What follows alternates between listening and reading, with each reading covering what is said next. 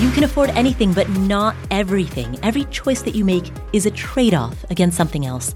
And that doesn't just apply to your money, that applies to your time, your focus, your energy, your attention, to any limited resource that you need to manage. Saying yes to something implicitly carries an opportunity cost. And that opens the door to two follow up questions. First, what matters most? Sounds like a simple question on the surface, but it's perhaps one of the hardest questions you'll ever answer. And the second question is once you've identified what matters most, how do you align your actions to reflect that? How do you bridge the gap between your ideal self and your daily behaviors? Answering these two questions is a lifetime practice, and that's what this podcast is here to explore. My name is Paula Pant. I'm the host of the Afford Anything podcast. Every September, we do something that I know so many of you enjoy. We pull four of our favorite interviews from our archives. We've had more than 400 episodes. We pull four of our favorite interviews, each reflecting a different theme. The acronym that characterizes the month of September is FIRE, which we've rebranded as Financial Psychology, Investing, Real Estate, and Entrepreneurship, FIRE. And so each week during the month of September, we air one of the best interviews from our vault reflecting each of these four categories. Today, we bring you the letter R, real estate, and we share with you an interview that we originally aired four years ago with a real estate investor and a good friend of mine named Chad Carson. Now, Chad Carson's friends back in college used to call him a nerd jock. He was a former college football linebacker at Clemson University, a 235 pound athlete who went to college on a football scholarship. Because of that, he graduated debt free with $1,000 in savings that he had accumulated from various odd jobs. Out of college, he started at zero. He had no debt, but he also had no assets other than $1,000. And so he started jogging. He started jogging around local neighborhoods near his university. And whenever he noticed a property that was in disrepair, he would look up the owner, doing a public record search, and he'd ask if that property was for sale. By virtue of doing this, he started a real estate wholesaling business, which gave him a foothold inside the real estate industry without much access to capital. It gave him his start. But eventually, once he had accumulated some capital, he wanted to chase bigger deals. So he got a business partner. They decided to start flipping houses. They earned between 20 to 30 grand for every successful flip. And then after that, he decided to escalate into accumulating a portfolio of rental properties. So they stopped flipping homes and they began buying and holding. In this episode, which originally aired in 2018, Chad and I talk about real estate investing, financial independence, and the adventures that all of this enable, including international travel with children. We talk about that because Chad and I recorded this interview shortly after he and his wife returned back to the US after spending a year and a half living in Ecuador with their two kids who at the time were ages three and five. And a lot of that was made possible with the proceeds of residual rental property income. So that conversation you're going to hear right now. I hope you enjoy it. I hope you learn something from it. And I will meet you on the other side. Hey, how's it going? It's going awesome, Paula. Nice. So I wanted to chat with you about financial independence and moving overseas with your children. You've you've done some really interesting stuff. So I want to kind of take the audience through your story. That'd be great. Let's do it. Let's just start at the beginning. Let's start at 18 year old Chad. Introduce us to that guy. oh man, gosh, I have to go all the way back a couple different ambitions at 18 years old, but I was a football player. So that was sort of occupied a lot of my time and it paid for my school. You know, I was a middle linebacker, like one of those 235 pound football players with like a big neck and all that and worked out all the time. And so that was my, uh, that was kind of my ticket to pay for college. And I was at Clemson University in South Carolina. But I also, I was always sort of a split personality. Some of my friends called me like a nerd jock or something like that, where, you know, I played football, I was good at that. That was sort of my natural abilities. And then I also loved biology and foreign languages and German and um, learning Spanish eventually. And so those were my two worlds and sort of my things I was interested in college age. And those I think are important as we go through some other threads later on because as football died out and finished that, it paid for my school and I was done and kind of left that behind me. Some of those other interests continued. And that was, I think that led me on to some of my decisions career wise, some things I thought about doing and ended up not doing. For example, uh, medical school was something I was interested in with a biology major. The structure of it and the, the type of career of going into medicine, nothing wrong with it for people who go into it. But just for me at that time, I, I'd been through structure and the college experience and playing for a big, for a team, which felt a lot like a corporation for me. Mm-hmm. And so after that experience, it was like I, I, just need to like do my own thing. I want some freedom. I want flexibility. I don't want to have meetings or times when I have to be somewhere. And so I think I was called, I didn't know exactly what, but more towards the the entrepreneurial side of life right out of college. How did you do that right out of college? Because you graduated, you didn't, I'm assuming, didn't have any student debt because you played football through college. Right. So then what? At that point, you're starting at zero. Yes, I sort of looked at it just as a free roll of the dice because mm-hmm. I, you know, I had about a thousand dollars left over just from working some summer work, and I didn't have college debt, which, as we know, is like a really big thing these days.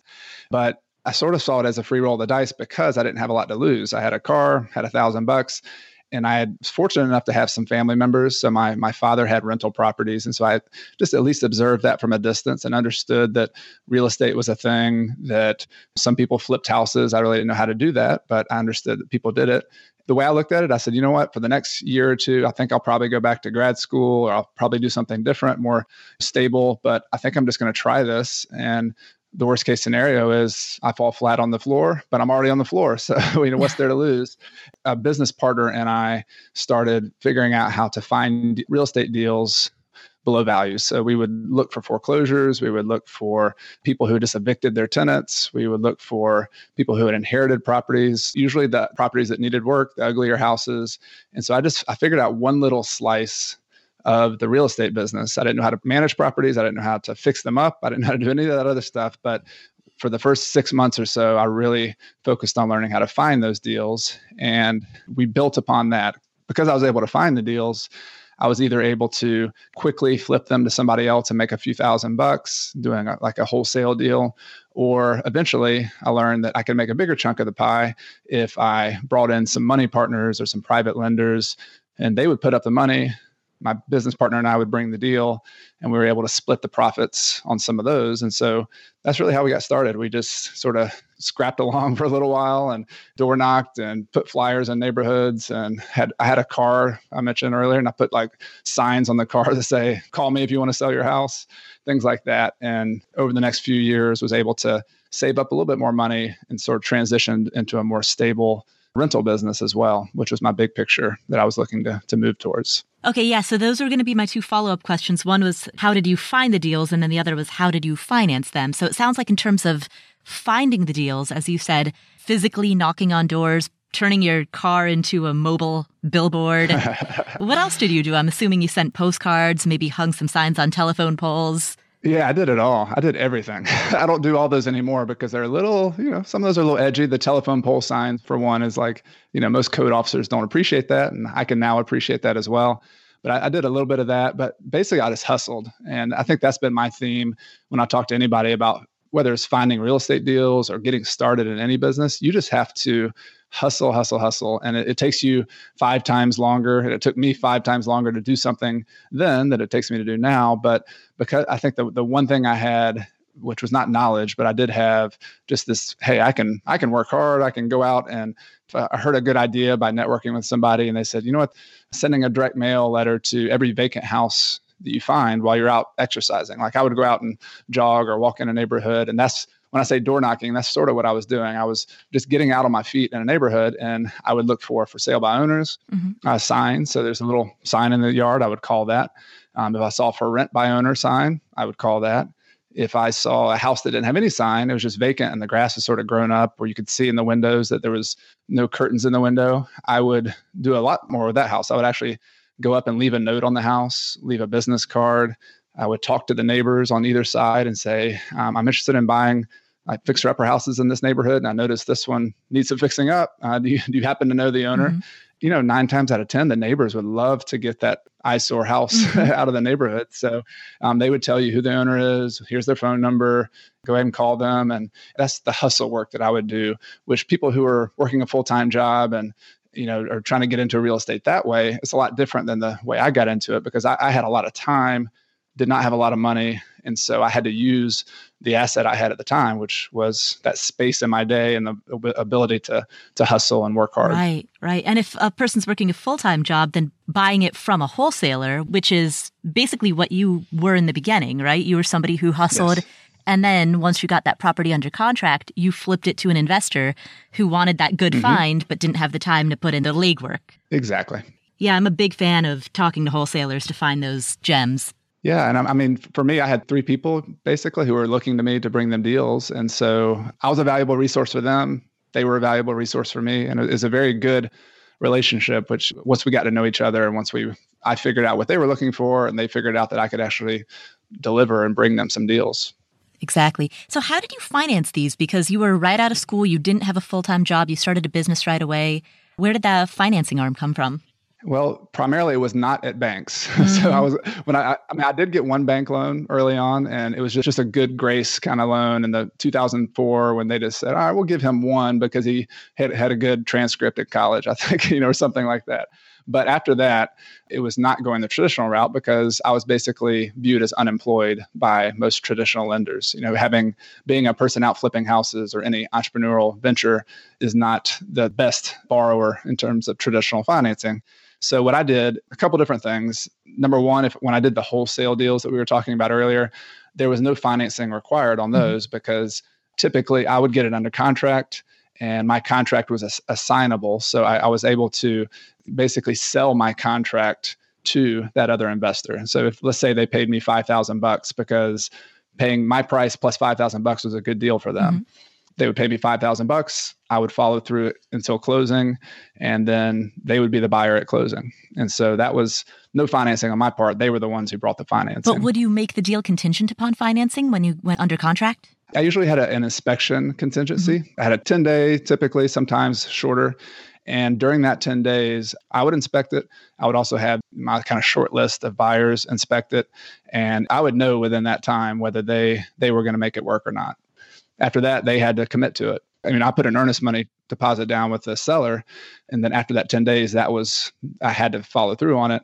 And so I had to have a lot of trust in those buyers as well because they were the ones helping me follow through on my promise to the seller. Right. Were there ever times that you had to break those contracts? No, no, there weren't. Able to always follow through. There have been times a little bit later on where, you know, if somebody didn't follow through, I ended up just buying the deal because it was a good enough deal. And so there have been some of those, but I can think of one where that happened. And so every other time where I found deals that my little circle of of buyers were interested in, I would either know within those 10 days that it was a go or a no go. And so I did have times during that 10 days when I'd have to go back to a seller and say, you know what, we found X, Y, and Z in the basement. These structural issues I just didn't foresee ha- happening. I wish I would have found them earlier. But because of those, I can't buy it at that price that we agreed to before. I, I'm sorry. If you s- still want to sell it, I mean, I could do it at this price and it would be a lower price. If you don't want to sell at that price, I understand. And you know, thanks for letting me work on it. Mm sometimes that happened, but not very often. So you transitioned from being in your early to mid 20s, working at this full time, hustling, becoming a wholesaler, transitioned from that into a more passive approach so that you could reach financial independence. Tell me about that transition. Yeah, it was it was definitely not from the wholesaling to the rental property. It was more of a kind of a stair step. Mm-hmm. I think my first transition was, you know, wholesaling to me was was fine. It paid the bills, but it wasn't what my ambition was for, you know, forevermore. It was just sort of a tool in my toolbox. And the next step up was to try to use the same amount of time I was doing spending there but make a, a larger profit on every single deal. So instead of me making five thousand bucks on a wholesale flip, I, I want to make twenty or thirty thousand bucks on a on a flip where we actually buy the property and fix it up. So that was sort of transition point number one. And we did that relatively quickly. I mean, it was probably within the first year we started doing deals on our own. And in order to do that, I still didn't have a lot of cash savings. This was where I had to go to some of the same people who I'd wholesaled deals to. I would go to them and say, We're transitioning our business model some. I would like to fix these properties up. Would you be willing to lend the money to us or to partner with us? And typically I did the lending scenario. For example, I had one one guy who's my professor at Clemson, one of my a business professor that I took a class with.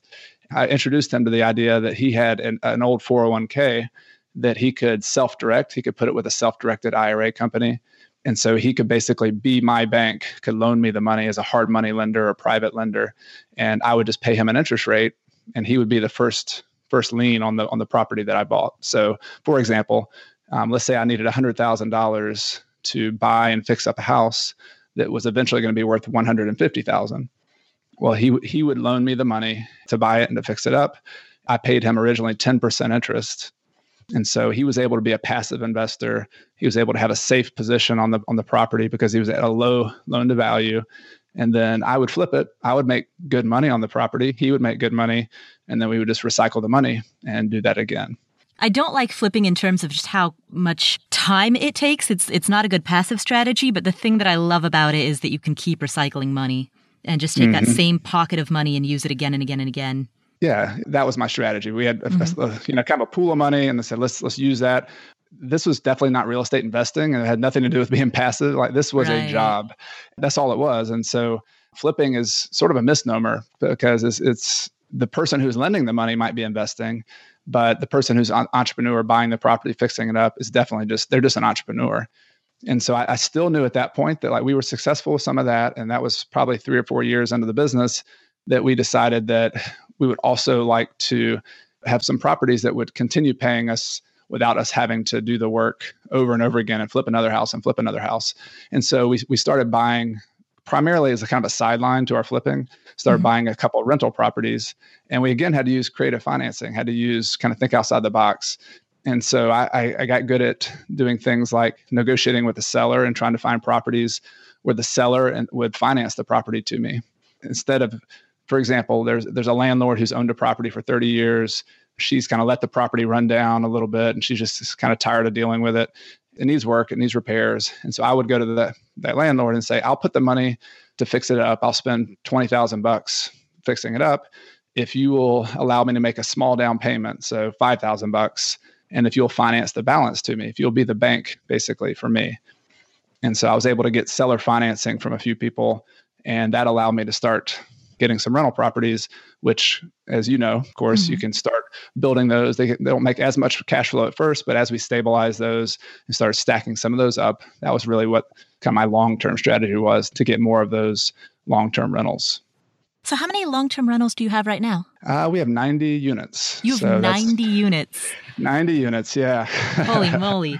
too many, too many but yeah, and that's also again, 50, I have a 50-50 partner, so mm-hmm. that's one thing to consider. It would be more than what I would do on my own, but even then, I have equivalent of 45 units for myself, and part of that is that we we kind of got stuck in the place 2007 and 8 which was the downturn in the real estate market downturn in the financial markets where I, it was an advantage and a disadvantage that we were also we were a full-time investor flipping houses and we also were trying to buy rental properties for the long term to eventually become financially independent. That was always like parallel goals. I had you know, put food on the table, eventually buy enough properties where I don't have to flip anymore or do any, any active work.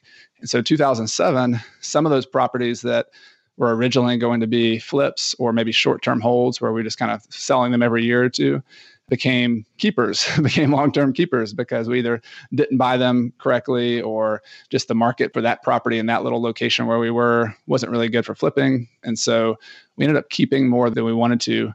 And we've been selling off some of those since then. I mean, I've, we've not sold off a lot of those, but we probably have two or three that I wouldn't have wanted to keep in 2008, seven and eight that we still have. So that's sort of where you know long run I would like to be have fewer properties, and so we've we've sort of been in the decision point where do we buy more properties or do we sell some of ours and use that money to pay off the debt on the rest of them?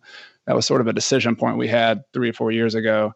And the decision sort of made itself for us because we were still finding a couple more good deals. And we, we bought a, a 28 unit complex that was might make us a million dollars one of these days just in equity and those sorts of things. So that that took us sort of from that 60 unit number up to 90 back in 2016. And where are these located? Are they all in South Carolina? All in South Carolina. Yeah. I live in Clemson, South Carolina, which is a small college town.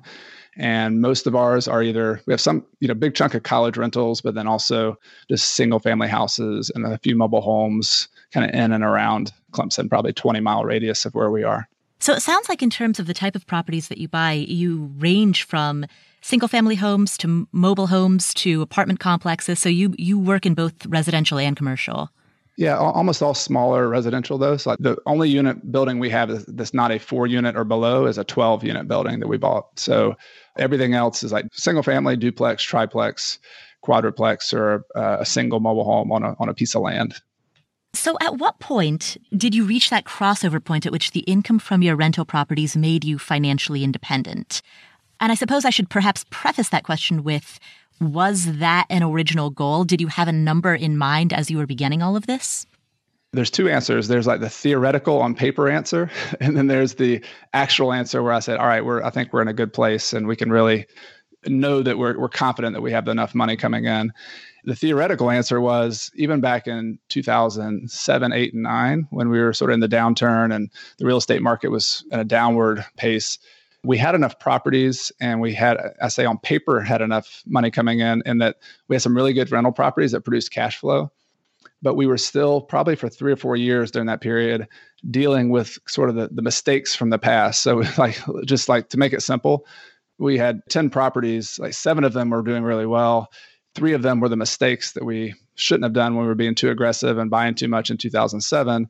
And so some of those, for example, had um, they would go vacant, and we had underestimated the amount of repairs that we thought we had to do when we bought the property. So we would feed that property twenty thousand dollars to get it fixed back up to, to the level it should be. And so there goes you know a, a lot of cash flow for that for that one property. You can eat up a lot of monthly cash flow on a twenty thousand dollar repair on that one bad deal. Mm-hmm. So that was the kind of the stage where on paper, yes, we had some good rental properties, but we had to sell off some of those properties. We had to refinance some. We had to sort of eat through some of our mistakes for the three or four years after that to get to the point by probably 2011 or 12 where we thought, all right, it looks good. I've got a couple years of records showing that we have enough cash flow and that's actually what led me then to say I you know I like to take trips and travel and take some mini retirements and and so that was reason enough to celebrate and say let's start planning another mini retirement kind of take off for a little while.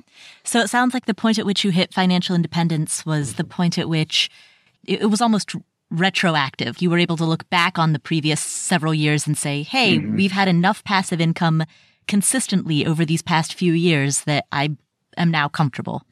Yeah, that's right. And I guess maybe my accounting wasn't current, or maybe I'm just conservative and I'm just, all right, I really want to make sure this is okay. I'm not bleeding money anymore.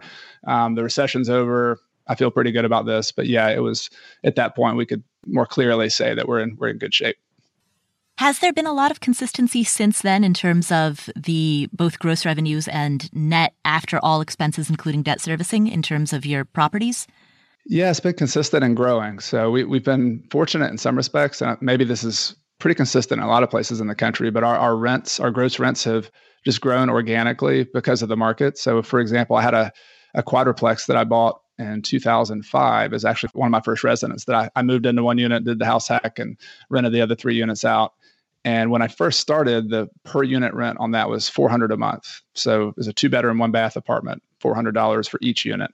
Mm-hmm. And today, I think one of our new new leases that we had for August 2018 was 550. So that's been nothing we've done to the building other than just maintaining and keeping it nice. But that's just been growth in the rent, um, primarily in, in this has been college town related because um, the university where we are, Clemson University, has increased enrollment, and there's been a lot of building to sort of compensate for that increase in enrollment. But it's also interestingly, like the the new buildings, they've all had a lot higher rent levels than what we've had in the past, and so it sort of pulled the entire market up. Like most of my rents are on the sort of lower end of the student rental market. Both the lower end and the higher end have both moved to higher numbers. So that's that's certainly benefited us because our expenses have not grown at that pace. So we've increased our sort of operating margin. But then, we, as I mentioned earlier, we also made a couple acquisitions. And as it turned out, and I guess this is the way it should be, is that every acquisition we've made has been a lot better than the previous ones. And so mm-hmm. the big one, the big 28 unit property we bought in 2008 is cash flowed a lot better than all the previous one than each of the previous ones and we've added cash flow every time we reinvest our money into a new deal it's been a lot better we'll come back to this episode after this word from our sponsors this episode is sponsored by state farm are you a small business owner looking for insurance that fits your needs and budget look no further than state farm state farm agents are not just insurance providers they're also small business owners who live and work right here in your community. They understand the unique challenges of running and protecting a small business. When it comes to small business insurance, State Farm knows what it takes. Create a plan that fits your needs and your budget. State Farm agents are ready to help you choose personalized policies that truly understand your business. Insure your small business with a fellow small business owner Talk to a State Farm agent today and get started on personalized small business insurance that fits your needs. Like a good neighbor, State Farm is there. Talk to your local agent today. All right, so what are some of the next really big goals that you're saving for? Maybe you're saving for a down payment on a home. Maybe you're saving to buy your next car in cash or to at least make a pretty big down payment on your next car. Maybe you're saving for a kid's college fund or for your own college fund? Well, there's an app called Monarch that makes it easy to help you reach your financial goals. In fact, the Wall Street Journal named it the best app for growing your savings. Monarch is the top rated all in one personal finance app. It gives you a comprehensive view of all your accounts, investments, transactions, and more. Create custom budgets track progress toward financial goals, and collaborate with your partner. And now get an extended 30-day free trial when you go to monarchmoney.com slash Paula. Monarch has a very simple, intuitive design. They have loads of built in features that help you collaborate with your spouse or partner, with your financial advisor. You know, you can invite them to your account at no extra cost. They'll get their own login info and a joint view of all of your finances. You can customize it to look exactly like you want it to look like. You can customize the types of notifications that you get. You know, I've set mine up so that I only see the big ticket stuff. I personally don't want to see the little things. I just want to see big ticket items. So I've set up my notifications accordingly. But you can do it however you prefer. You can change the layout of your dashboard. You can make it your own. And Monarch will never sell your data to third parties or show you ads. After trying out Monarch for myself, I understand why it's the top rated personal finance app. And right now, listeners of this show will get an extended 30 day free trial when you go to monarchmoney.com slash Paula. That's M O N A R C H M O N E Y dot com slash Paula for your extended 30 day free trial.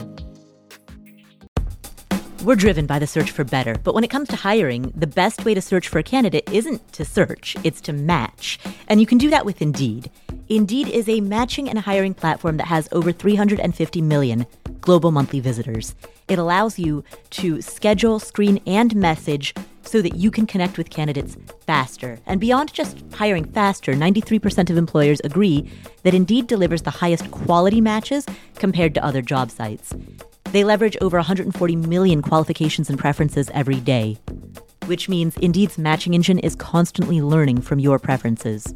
Whenever I hire somebody inside of Afford Anything, I'm doing so because we are already overloaded with work. We have way too much on our plates, and so we need to hire so that somebody can start taking some of that stuff off of our plates. But hiring itself is added workload on top of already busy workload. So it's great to have a platform like Indeed that helps you hire faster and find higher quality matches. And listeners of this show will get a $75 sponsored job credit to get your jobs more visibility at Indeed.com slash Paula. Just go to Indeed.com slash Paula right now and support our show by saying you heard about Indeed on this podcast. Indeed.com slash Paula. Terms and conditions apply. Need to hire? You need Indeed.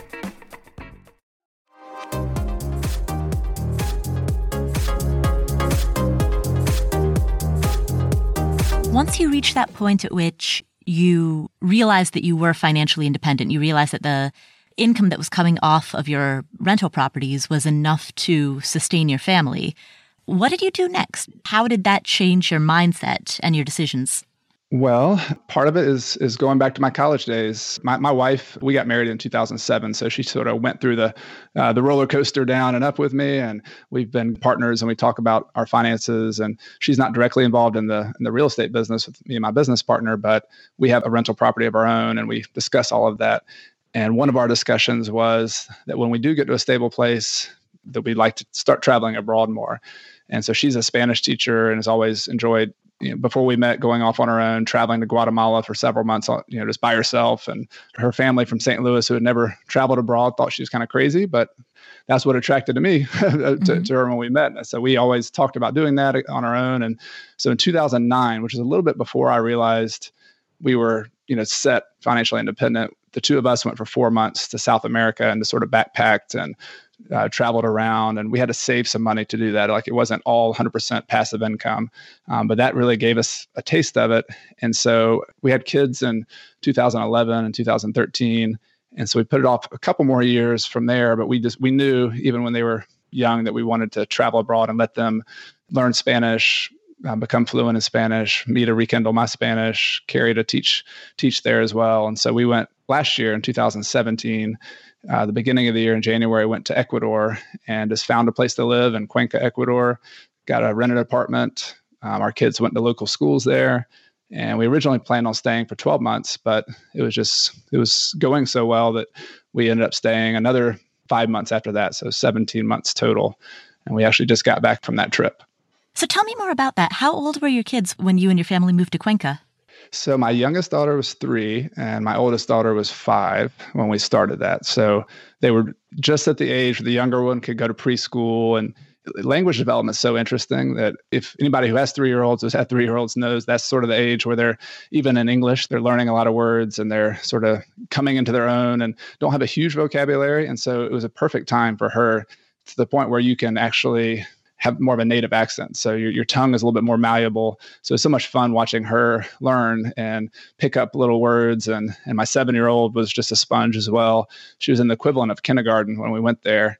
And we felt sort of, you know, yeah, apprehensive about it at first because they had about 20, 25 words in Spanish. And when we enrolled them in schools, it was 100% Spanish in class. And we just sort of threw, threw them in the deep end. And, you know, they just had to learn how to swim but it was the best thing big picture because after you know it didn't happen it doesn't happen overnight but after you know four or five months they start coming home and and are really sort of processing it and talking in spanish with their friends and and to the point where after maybe six to nine months here I was, I had been taking Spanish for a while and had a pretty good level before that. They were correcting me and saying, Papa, no se dice eso. And telling me all the vocabulary that I got wrong. And I, I, that was one mistake that I, I, lo- I love making mistakes and seeing how they were correcting me because it showed me they had been, you know, they were immersed and they were making a lot of progress. So that was just a lot of fun. Were they excited about the move before you went? Yeah, they were. I mean, it's kind of hard to tell, like, because we've been building it up for six months to a year, saying this is what we're doing. We're gonna, we're gonna. Here's a place, and it was just all sort of abstract at that point. They knew that no matter what, they're going with mom and dad, and they're to be with us, and nothing like that was to be happen. But my older daughter had a little, a couple points in school where she came home and she always loved going to school, and so she came home where she was not having fun, and she explained that you know, I tried to tell my friends that I wanted to just go play this game instead of playing that game. And she couldn't explain that in their language. And so just like frustration. And so i think she it was not at the beginning but kind of in three or four months into our trip she experienced sort of a downtime. But we talked to her teacher and you know asked her to give her some extra extra help and extra kind of pull her aside sometimes and and kind of give her some extra support. And probably two or three weeks after that, she sort of made some more breakthroughs and did even better. So I, I don't think there was any, there was no major points for the kids. I think mom and dad had like, we, we had some points where we were like, I don't know if this is going to work, but we also got through them and, and just one, one of the best experiences we ever had because of just the, I think the, a lot of, a couple different reasons, but one is the juxtaposition of our life beforehand and our life being in Latin America and being in Ecuador, just the pace of life. You know, when you know, speaking for myself, but somebody who is an entrepreneur and who works and who's kind of organized and always going after things. You know, I, have always known you know, having that physical like separation where I plant myself in another place. I'm separated from where people can't meet me. They can't. I can't go do something like I'm in another continent. So having that detachment was really nice physically. And it allowed me to sort of look at everything I'd done before then, both with my business and also finances, and sort of observe it as a little bit more detached person and, and, and see it for what it is and see the good things, the bad things, the things I want to improve, and just have that kind of stillness and that that separation that really allows growth to happen. So that was for me, that was one of the awesome parts of the experience above and beyond the specifics of being in an amazing country and meeting amazing people. And I think I hope I hope the kid, you know, the kids didn't have maybe as much to compare that to, but uh, my our hope is that them being in another culture and also learning another language sort of Im- embeds in them that hey you know there's different ways of doing things there's different ways of saying things and just have that be part of their experience as, as kids. How did you meet people while you were there? How did you create a social network? Um, part of it was a lot easier being parents. Uh, so uh, because we went to a school with you know just people who were who worked there in Cuenca, um, we went to a private school. So you know socioeconomically, it was you know they were definitely like on upper middle class or higher. But every birthday party, we were able to talk to parents and meet them that way. And so we developed friendships with two or three sets of parents, and their kids would come over, and um, we'd get to talk and hang out. And and so that was that was one way.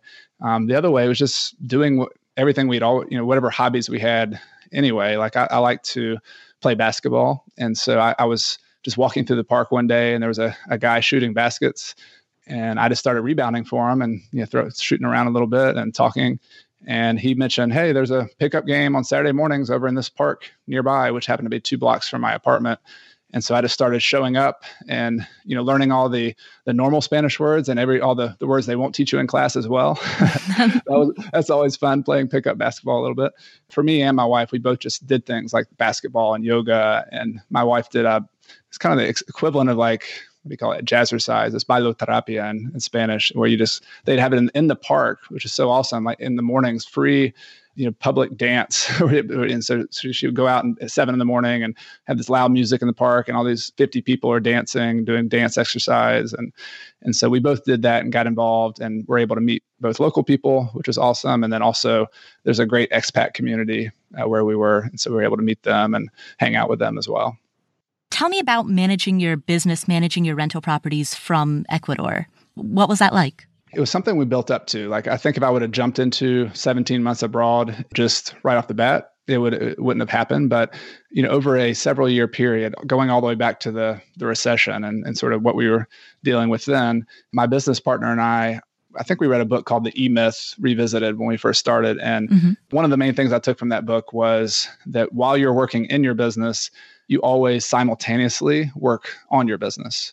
Meaning, like if you're taking a maintenance call, simultaneously think about if somebody else were doing this, what would be the protocol? How should they respond? What would be the right thing to say? What would be the right thing to do? Would you need a list to help you do this job? And so we built basically an operations manual from the time we first started our business, and we sort of added to it and added to it and added to it. And slowly over time, we started mm-hmm. having things like we we hired a bookkeeper to help us do some of the sort of like going to the bank and checking our mail and doing some of the basics of bookkeeping she did such a wonderful job and we just happened to find a, a gem of a person. She was just wonderful that she sort of grew into other roles within our business and she started helping us with collections. Like if there was a delinquent rent one month she would help us do that and we would pay her extra for that. Um, and then she would also start helping us with leasing as well. So I, I still even when i was in ecuador I was the one who did the underwriting for most of our uh, leases. But I would say 90, 95% of the work and the process and our entire management business for the properties that she helped us manage, she did. So she would take maintenance calls. She would, when we had a vacancy or turnover, she would be the one to do the walkthrough and go and make sure everything was okay and get the people in there to paint and clean. And then she would also advertise it and take calls from tenants and then collect all of the the screening, you know, the application and the background checks. And then we have a, a software we use called Buildium that is a, as you get more properties, is a pretty good robust kind of online management system. Mm-hmm. And so we use that and she, all of our documents and systems would be there. And I am from Ecuador. I could then look at the tenants if they were qualified or not. And then I would just approve them or not from, from there. Kind of long story short with all that is that every Thursday for about an hour, I would come in and pay bills and and then help out with some of that kind of thing. But then the rest of the week, she was handling most of that. And we had done that for a year or so before I left. And so that was something we had been working on for a while. I don't think I realized until you told me that story. I don't think I'd realized that you and your partner were managing these properties in house. I guess I'd hearing your story, I'd assume that you had outsourced it to a property manager, but it makes sense the way that you describe it in that you're doing it in house, but with a member of your team who is also in house. Yeah, and I'm not sold on like that's the only way to do it. Like it just sort of organically mm-hmm. grew into it because we had the right person and we sort of built our management business around that. But I've also built some redundancy just because we outgrew her capacity. We didn't want to put any more on our plate. And so when we bought that 28 unit building, we actually hired a third party manager to take that on. So we we have some redundancy in that if she ever decided that wasn't what she wanted to do or wanted to start transitioning to doing something different, you know, it's not the only way we could do it. So I'm, I'm sort of experimenting with the third party management, and I, I, like that. There's some benefits and there's some drawbacks to that, um, but I think having an in house is nice because you can sort of put your a little bit more if, if you want to do this you can put a little bit more of your touch on it for example this year we're just trying to figure out ways we can add extra customer service to our tenants and sort of differentiate ourselves. We worked on, for example, of having the idea of having tenant gifts and a welcome package when they move in. So, like her daughter is really good at knitting, and she's knitting pot holders in the Clemson colors because everybody goes. A lot of students go to Clemson, and then we'll have some basic things, other little housewarming kind of things, and I think we'll spend probably ten dollars for each little package, but it'll be something we can add our own little kind of personal touch to the tenant experience. And and right now in this market it's honestly it's not really necessary because it's a landlord market where we are in a lot of the places. But i think my experience has been over time if you can build that kind of uh, brand and that kind of loyalty and customer service then that gets you referrals that gets makes your business easier. And maybe when things do get tougher and it kind of flips and it's more of a, a tenant market at some point which it always does that will hopefully help us uh, have good customer relationships where it helps us keep our, our units full longer. So how much time does this take you? You mentioned every thursday for about an hour you would look over everything that had accumulated from the previous week. Was there any other time that you were spending on this or was it primarily that one hour every thursday I split up in my own mind and also in my activities two different general real estate activities. One mm-hmm. of them is sort of managing the management process. So sort of I'm the I'm the manager of, of that our kind of in-house team and I'm the manager of the third party managers. And that process takes I would say when you add in some bookkeeping and other things I do, averages 2 hours a week long run. But then there's the other part of the activity is asset management when I am in town, that's going and inspecting the properties every once in a while, like once or twice a year, and writing down deferred maintenance and things that need to be done. That's managing the process of selling properties and maybe acquiring different properties, like which we're doing right now. Like we're selling one property that's just not in an ideal location for us. It's a little bit too far away. It's not in our core kind of management area. And so we're, you know, I've spent more than two hours for sure managing people to sell that and then finding a replacement property and doing a 1031 exchange to move our money tax free from that one property to another property. It ebbs and flows, that goes up and down. While I was in Ecuador for 17 months, I spent, I still didn't spend that much time on that part of the business. But now that I'm back, um, it's sort of like, all right, I want to accumulate, I want to do some things, I want to clean up, kind of tidy house a little bit. And so I'll probably spend a day or two a week sort of catching up on some of that stuff. And what about your partner? he's more passive at this point. So when we first started, we basically split up activities 50 50. And when we were flipping houses, for example, I was the one who found the deals and worked with our private money lenders or other lenders. And he would manage the remodel process and he would manage either selling it or renting the house. And so we did that for a while. And as we kind of transitioned from the flip business and we're just more in the full time, just having rental properties, he has another successful business that he's done an online business. And so he spends more time probably on that. But he and I kind of converge again on the the asset management part of it. So when we do our annual tax returns and we talk to the property manager or we think about strategically all right what's our next move do we want to sell these properties and pay off some debt or do we want to acquire another property we still talk a lot about that kind of thing i don't know the actual hours i know it's probably less than I spend because he doesn't do some of the day to day management stuff, but he's still you know involved from a distance. Does he live in South Carolina also?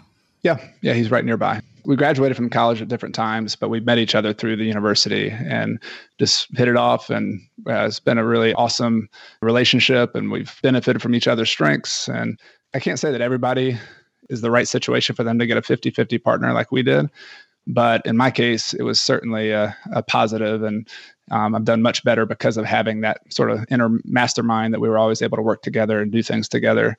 Uh, it's been a big benefit. You mentioned earlier that when you moved to Ecuador, there were a couple of moments where you weren't quite sure if it would work out. What were the triggers to those moments?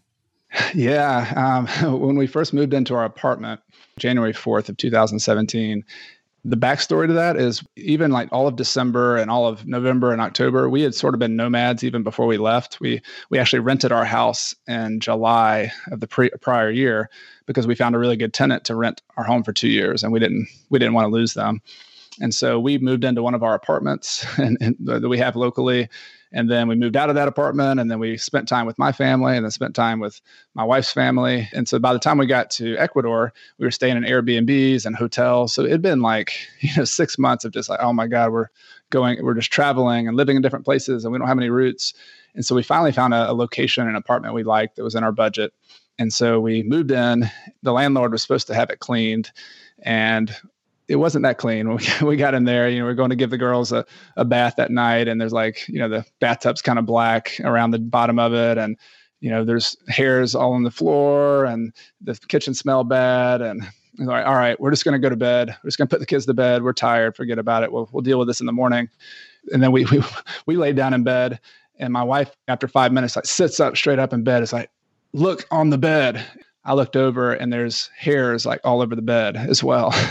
mm. And so we're like, oh, it's one of those moments you look back on it and like she was crying and I was just like stressed, like, oh my, this is, you know, middle of the night. We just want to rest. And looking back on it and talking about it now, it doesn't seem like that big a deal to me, I guess, because when you travel, we've had worse experiences than that.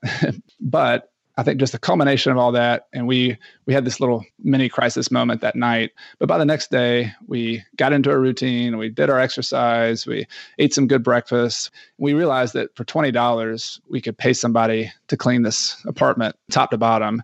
And so we solved it was not really that big a deal, but it seemed like a big deal to us at the time. That was the moment where we realized, all right, we're we can deal with this. This is fine. And from that day on, it actually almost turned 180 degrees the other direction. We said, all right, we're just going to make this good. And and so that was that was it. Yeah, the hassles of travel that nobody ever talks about. Everyone discusses the glamorous side, but not the fact that it's sometimes a huge pain. Yeah, we didn't have bed bugs. That was good.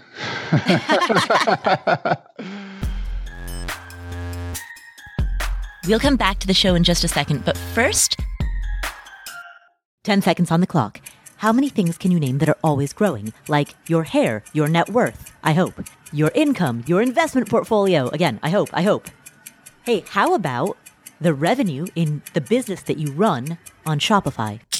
Shopify is the global commerce platform that helps you sell at every stage of your business, whether you just started or whether you've been in business for 10 years, whether you're selling accounting textbooks or windshield wiper repair kits, and whether you're selling in person or online. If you're online, know that Shopify has the internet's best converting checkout, 36% better on average compared to other leading commerce platforms.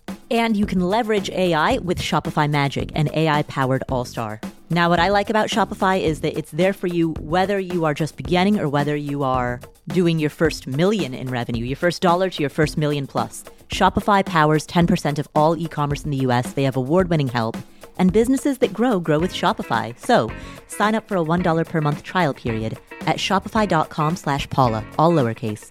Go to shopify.com slash Paula now to grow your business, no matter what stage you're in. Shopify.com slash Paula. When you need mealtime inspiration, it's worth shopping Kroger, where you'll find over 30,000 mouthwatering choices that excite your inner foodie. And no matter what tasty choice you make, you'll enjoy our everyday low prices, plus extra ways to save, like digital coupons worth over $600 each week. You can also save up to $1 off per gallon at the pump with fuel points. More savings and more inspiring flavors make shopping Kroger worth it every time. Kroger, fresh for everyone. Fuel restrictions apply.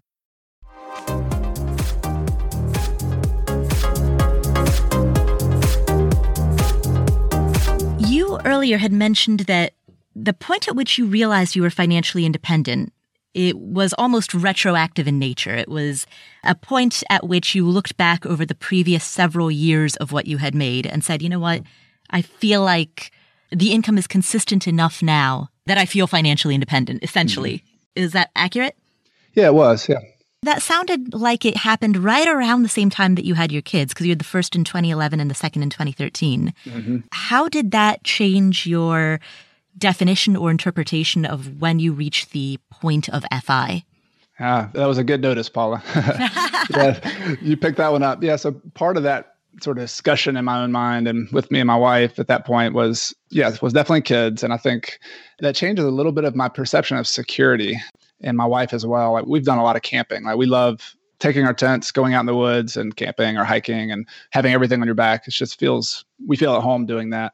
But even after we, when we had kids like we would go camping with them as well. And for whatever reason, there's just this, you know, the shift of like, hey, I didn't hear that. I didn't think about that, you know, bear coming and getting getting our tent when I was when it was just me and you, you know, and the two of us. The feeling of security and having to take care of another person, and it was just a little different. And so, like perception of risk and security and what I'm willing to take on in terms of risk was changed for sure. There's another level of responsibility, I think, and probably every parent has a little bit different perception of what that is. But for us, there was the practical reality of it just cost a little bit more to have kids. So there's just extra expenses, extra healthcare, extra food, things like that. So that changed the formula a little bit, but we had sort of prepared for that. But it's also just make wanting to make sure there's enough of a cushion. And I think that delayed it a couple of years just with personal decision making. But the other thing I think that some of your real estate listeners might be interested in will be if they've been in the business for a while will also nod their head is that I think part of the thing I was dealing with was how to deal with capital expenses. And what I mean by that is when you own a rental property, you have the normal maintenance. You have things like fixing a leaky toilet or there's a turnover, you've got to do some touch up paint in the apartment. Those are sort of normal things that you expect. But the abnormal things, the thing that got us a lot, and then also I found get a lot of other investors, is not allocating correctly for the big things like the heating and air unit going out, the roof having to be replaced, the driveway crumbling, you needing to repave the driveway. So a lot of those big expenses that I talked about earlier, those big $20,000 chunks, some of them were capital expenses finally screaming and saying, you have to fix us, this is, has to happen. And then other times us realizing like, all right, what kind of landlord are we going to be? We, we're not, we're not going to be a slumlord who lets our properties deteriorate and just kind of wear down over time because I'd seen, I'd bought properties from those kind of landlords and, you know, maybe they made money from that, but I just I couldn't sleep at night knowing that you know th- those kind of things are just not taken care of, and so it was partly getting a handle on how much does it actually cost with these properties that we have to do the ordinary stuff, the ordinary maintenance, the taxes, the insurance, the vacancy, and then how much are we going to have to set aside and actually allocate for to handle these periodic every five to 10 year type big expenses. That was a delay, sort of a learning process, trial by fire and that was a big part of why we stabilized because maybe before we had thought we were making $5,000 a month.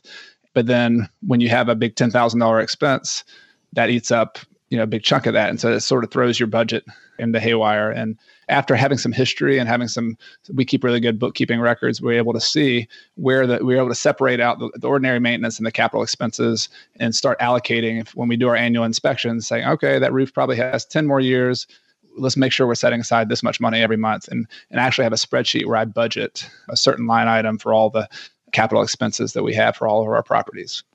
That was about to be my follow-up question is did your strategy ultimately end up involving reducing each property to its components and then figuring out the lifespan remaining on each component? I thought about getting that nerdy with it, but then I mm-hmm. thought I thought against it. I mean, so like I, I'm halfway there. Like what I decided was there's sort of a cost benefit analysis, and you know having the most accurate way to do it. And mm-hmm. I, I sort of took an approximation and just said, okay, I think if we set aside this much money based on prior experience, based on sort of some rough working it backwards from all those numbers, this number seems to be right. So instead of like breaking it down by each property and each item, I just sort of took each property and said, based on this property, this is how much we need to set aside for the whole property. And mm-hmm. so far, it's worked out. I think you know maybe there's some areas where you know you have some plus or minus, you know, maybe you're off by 10% or 20% here. But I, I, think the main point of contingency cash flow planning is just not mm-hmm. being like completely caught off guard to where you just run out of money. That's the worst thing. So as long as you're setting aside a big chunk, it's going to depend on how conservative you are, how, you know, how much you really want to set aside. But as long as you're, I think if you're 90% right, it's going to be hard to be 100% accurate on those numbers anyway. As long as you're mm-hmm. 90% right, you're pretty much accomplishing most of the goal How much do you keep in cash reserves? Uh, we have about a hundred thousand bucks set aside. What does that represent in terms of gross income or net income? What timeline does that represent? That is about let's see, and I, th- I think the way we calculate is sort of like personal personal calculations. We wanted to make sure we had at least three months of like our replacement of all our, our gross rent, and so mm-hmm. from I think we had forty thousand dollars in gross rent from kind of our core properties, our core rental properties, and so we were getting kind of close to it was like two and a half months, three months. I, I think we at one point said let's get to 120,000 bucks, and it just seemed like too much, even though that was like the right number. I said, you know what, we haven't ever eaten through this, even during a recession. I think 100,000 bucks is just a, a warm and fuzzy number for us, and that doesn't include some of the money we're setting aside for other capital expenses. So like that's a separate cushion. It's probably a little aggressive on the cash reserves. Maybe you, you can tell me what you think, Paula, but it makes us feel good. I'm totally with you. I think that three months of gross rent is a good rule of thumb number. Yeah. Especially if your operating expenses are about 50% of gross rent. Mm-hmm. Gives you about six months of expense. Of runway. Yeah, runway. I think that's approximately what we thought about it as well. And again, getting to that exact number, like, should you be four months, two months, three. I mean, I, I, think the fact that we have a lot of reserves certainly proved itself helpful. And when we had all the problems and you know of, of, having negative cash flow and things in 2008 and nine, it was sort of a, a learning experience that that was a smart thing to do. We needed that and we used it, and so that was sort of informed my own decision making going forward. So you mentioned negative cash flow in 2008 and nine. Was that because of a different analytic framework when it came to buying the properties? I mean, I guess the other way that I'm asking this question is if there were a recession in the future, is the way that you analyze properties today a strategy that would make your properties recession proof in the future? Yeah, so good. That's a good, another good question. And I think the biggest mistake we made, I mean, and again, we started in 2003 and 2007 was when this started to get bad. So about four years into our business, we were still learning a ton, and I'm still learning a lot.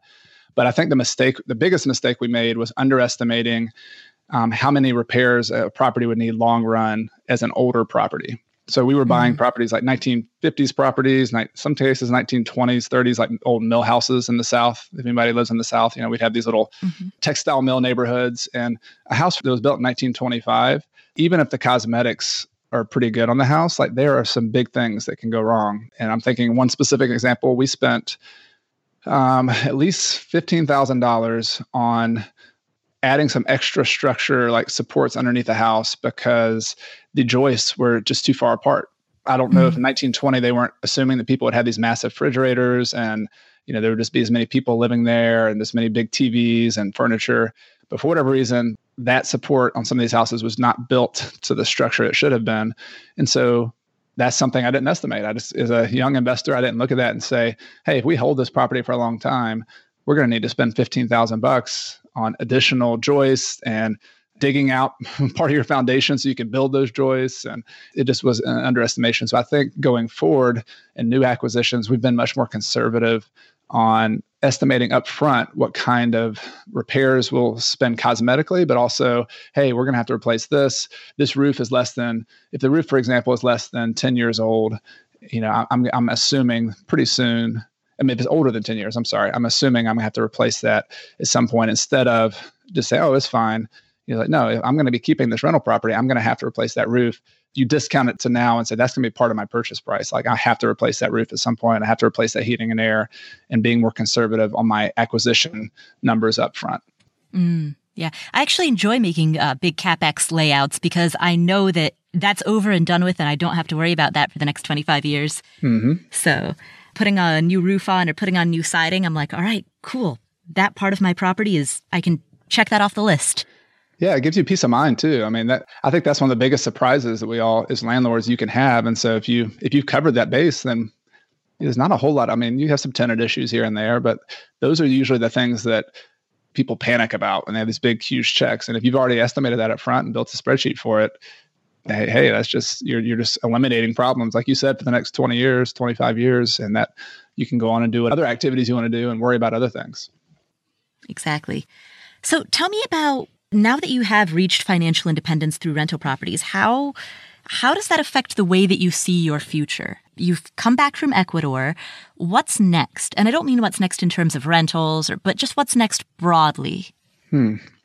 Yeah, I, I mean, family is first in the forefront of my mind, just because I have, you know, my kids are now five and seven, so the, the little three and five year old are growing up, and at, this point in my life, this is this is a stage where kids they still want to hang out they still want to play legos with you they still want to go and run around with you and so I, I, don't want to miss that. That's that was a big part of the the trip to ecuador as well and, and this aha moment was like hey we're spending we're eating meals together we're having slow time together we're getting exercising and riding bikes together. I mean this is just amazing. This is i don't want to miss this. So i, I want to keep getting that right. That's that's kind of number one but beyond that I, i've also I love the game of real estate, but I, I, don't want to this might sound funny saying that we have 90 properties, but I, I don't see myself getting bigger and taking over more territory or anything like that. Like I'm just not, I'm not ambitious in that way in terms of syndicating or going out and getting outside investors for my real estate business.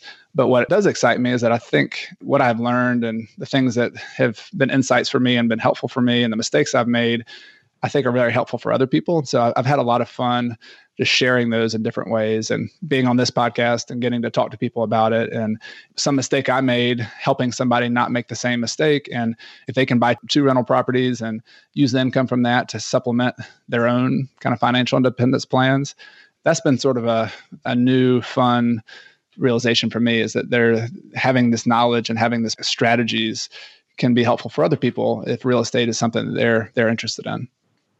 Nice. Do you think you'll move abroad again?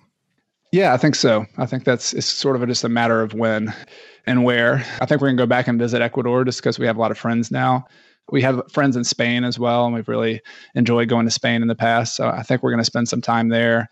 Uh, I studied German in college, so I, I think I have some friends there as well, just from when I studied abroad in Germany during college. So I'd like to perhaps go there. But I think the most fun part about it for me, like asking about what's next, is that going back to the 18 year old me, that was sort of mm-hmm. the age where you're thinking about your future like what do i want to be when i grow up? What do i want to do? And and so much of that at least in my experience has been like all right what's the next step in terms of a career and college and going doing this? And even financial independence can be looked at as a kind of next step up the ladder you know?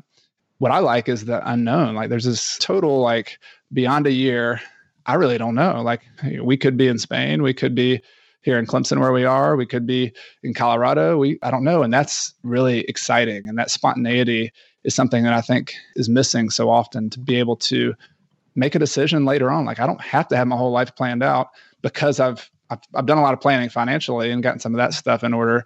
But personally, let's just figure out what's the best thing for us and follow our nose. That's sort of a novel concept.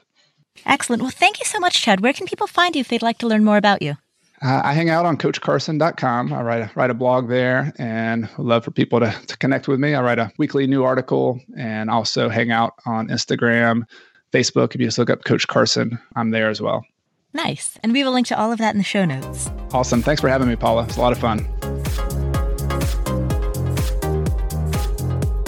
Chad, thank you so much for spending this time with us. What are some of the key takeaways that we got from this conversation? Here are five. Number one, Great deals don't just fall into your lap. You need to hustle for them.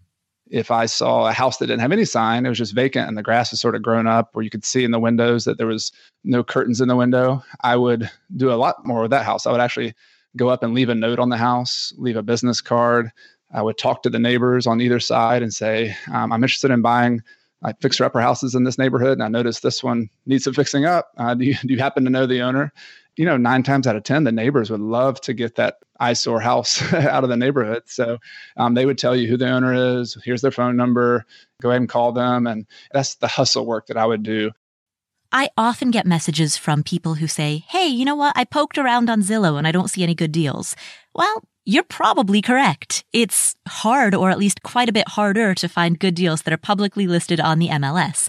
But if you are willing to do the hustle work, as Chad talks about, if you're willing to go out and create deals rather than expect them to find you, then you'll be on the path to scoring great rental properties. Above average results require above average measures. Now, if you don't have the time to do something like this, then you can always pay somebody to do it. And that's essentially what Chad did when he was a wholesaler. He was on the receiving end of that. So he had, in his early 20s, he had more time than money. So he went out and found the deals and then sold those deals to other investors who had more money than time. They had the money to invest, but they didn't have the time to go out knocking on doors themselves. So the five grand that they would pay Chad for sourcing the deals was the cost of getting that extra person on your team who will find those deals on your behalf, who will get out there and pound the pavement and do the dirty work. That's core takeaway number one. Great deals don't just fall into your lap. You need to go out there and find them, or you need to work with somebody who will go out there and find them. Key takeaway number two work on your business, not just in your business. While you're working in your business, you always simultaneously work on your business. Meaning, like if you're taking a maintenance call, simultaneously think about if somebody else were doing this, what would be the protocol? How should they respond? What would be the right thing to say? What would be the right thing to do? Would you need a list to help you do this job? And so we built basically an operations manual as Chad described, through every step that he took within his business, he simultaneously systematized. So as he was executing a particular task, he was also building standard operating procedures around that task. Part of the reason why he is financially independent today, part of the reason why he does have somebody on his team who can do the work on his behalf so that he and his family can hang out and play basketball and move to Ecuador is because he has built systems inside of his business. And so that is core takeaway number two. It's not about trading hours for dollars. It's about building a team and setting up systems. And the way that you do that is by working on your business, not just in it. Core takeaway number three. At the risk of making an obvious statement, passive income can be a heck of a lot more valuable than active income. And when I say valuable, I'm not referring to monetary benefit. I'm referring to the impact that passive income can have on your life. Every Thursday for about an hour, I would come in and pay bills and and then help out with some of that kind of thing. But then the rest of the week she was handling most of that. And we had done that for a year or so before I left. And so that was something we had been working on for a while. As Chad described, because of the passive income that he has built, he was able to move to a foreign country, work just a couple of hours a week, and spend the rest of the time learning Spanish, playing sports, being with his kids, being with his wife. And so, sure, could he theoretically be making more money if he were still flipping houses and wholesaling and syndicating deals and going bigger and taking on outside investors? Uh, yeah, I'm sure he could. But then he wouldn't have the lifestyle that he does. And so, if you choose to, it makes a lot of sense to build your investments and structure your financial and work life in such a way that passive income becomes the priority rather than just maximizing income. In other words, there's a difference between accumulating riches in the monetary sense of the word versus accumulating enough passive income that you can have a good lifestyle with your family in a way that is satisfying and meaningful to you. So that is the third key takeaway. Key takeaway number four. Everything is deal withable. Chad described the story of moving to Ecuador and having a moment where he thought, ugh, was this a mistake? So we finally found a, a location, an apartment we liked that was in our budget. And so we moved in, and the landlord was supposed to have it cleaned. And it wasn't that clean when we, got in there. You know, we are going to give the girls a, a bath that night, and there's like, you know, the bathtub's kind of black around the bottom of it. And, you know, there's hairs all on the floor, and the kitchen smell bad. And like, all right, we're just going to go to bed. We're just going to put the kids to bed. We're tired. Forget about it. We'll, we'll deal with this in the morning. And then we, we, we laid down in bed and my wife, after five minutes, like sits up straight up in bed. It's like, look on the bed. I looked over and there's hairs like all over the bed as well. it's one of those moments you look back on it and like she was crying and I was just like stressed, like, oh my, this is, you know, middle of the night. We just want to rest. And looking back on it and talking about now, it doesn't seem like that big a deal to me, I guess, because when you travel, we've had worse experiences than that. but I think just the culmination of all that, and we we had this little mini crisis moment that night. But by the next day, we got into a routine. We did our exercise. We ate some good breakfast. We realized that for twenty dollars, we could pay somebody to clean this apartment top to bottom. And so we solved it was not really that big a deal, but it seemed like a big deal to us at the time. There are some things that at the time seem like a big deal, but when you pause to think about it, when you remove the emotion from it and you take a step back and say, all right, bigger picture, what are the solutions here? You'll find that a lot of things that seem like a big deal are really not that big of a deal. And everything is deal withable. Everything is figure outable. Do you remember, if you're a longtime listener, do you remember the podcast interview that we did with a poker player by the name of Billy Murphy? In that interview, Billy explained the concept of variance, which is that things are going to go up and down. But in poker, you can survive that variance as long as you don't stand the risk of ruin, which is the risk of being wiped out of the game. And Chad expressed very much that same sentiment in our conversation. As long as he's protecting himself against the worst case scenarios, he's protecting himself against the worst of the downside, then Otherwise, he's going to be okay. Yeah, some things are not going to be ideal, but so long as something doesn't break you, you can deal with it and move on. So that's core takeaway number four. Everything's deal withable. And finally, core takeaway number five. Financial independence can lead to the joy of spontaneity. Going back to the 18 year old me, that was sort of that age where you're thinking about your future. Like, what do I want to be when I grow up? What do I want to do? And and so much of that at least in my experience has been like all right what's the next step in terms of a career and college and going doing this? And even financial independence could be looked at as a kind of next step up the ladder you know? What i like is the unknown. Like there's this total like beyond a year i really don't know. Like we could be in spain we could be here in clemson where we are we could be in colorado we i don't know. And that's really exciting Oftentimes, as kids, we're spontaneous, but as adults, we can lose that. We can get so caught up in planning and future tripping that we forget that there is some joy, there's some excitement in not knowing what's next, in letting the days and weeks and months unfold as they will. And so, regardless of whether you are financially independent or you're working towards it, regardless of where you are in your life and financial journey, embrace a bit of being in the moment, letting that spontaneity excite you rather than scare you, and holding on to the glimmers of wonder and excitement that that can produce. Those are the five takeaways from today's episode. I hope you enjoyed that episode. Again, we originally aired this interview back in 2018. This is an interview that we did with Chad Carson, real estate investor, and we are airing it again now in September 2022 as part of our September sabbatical series.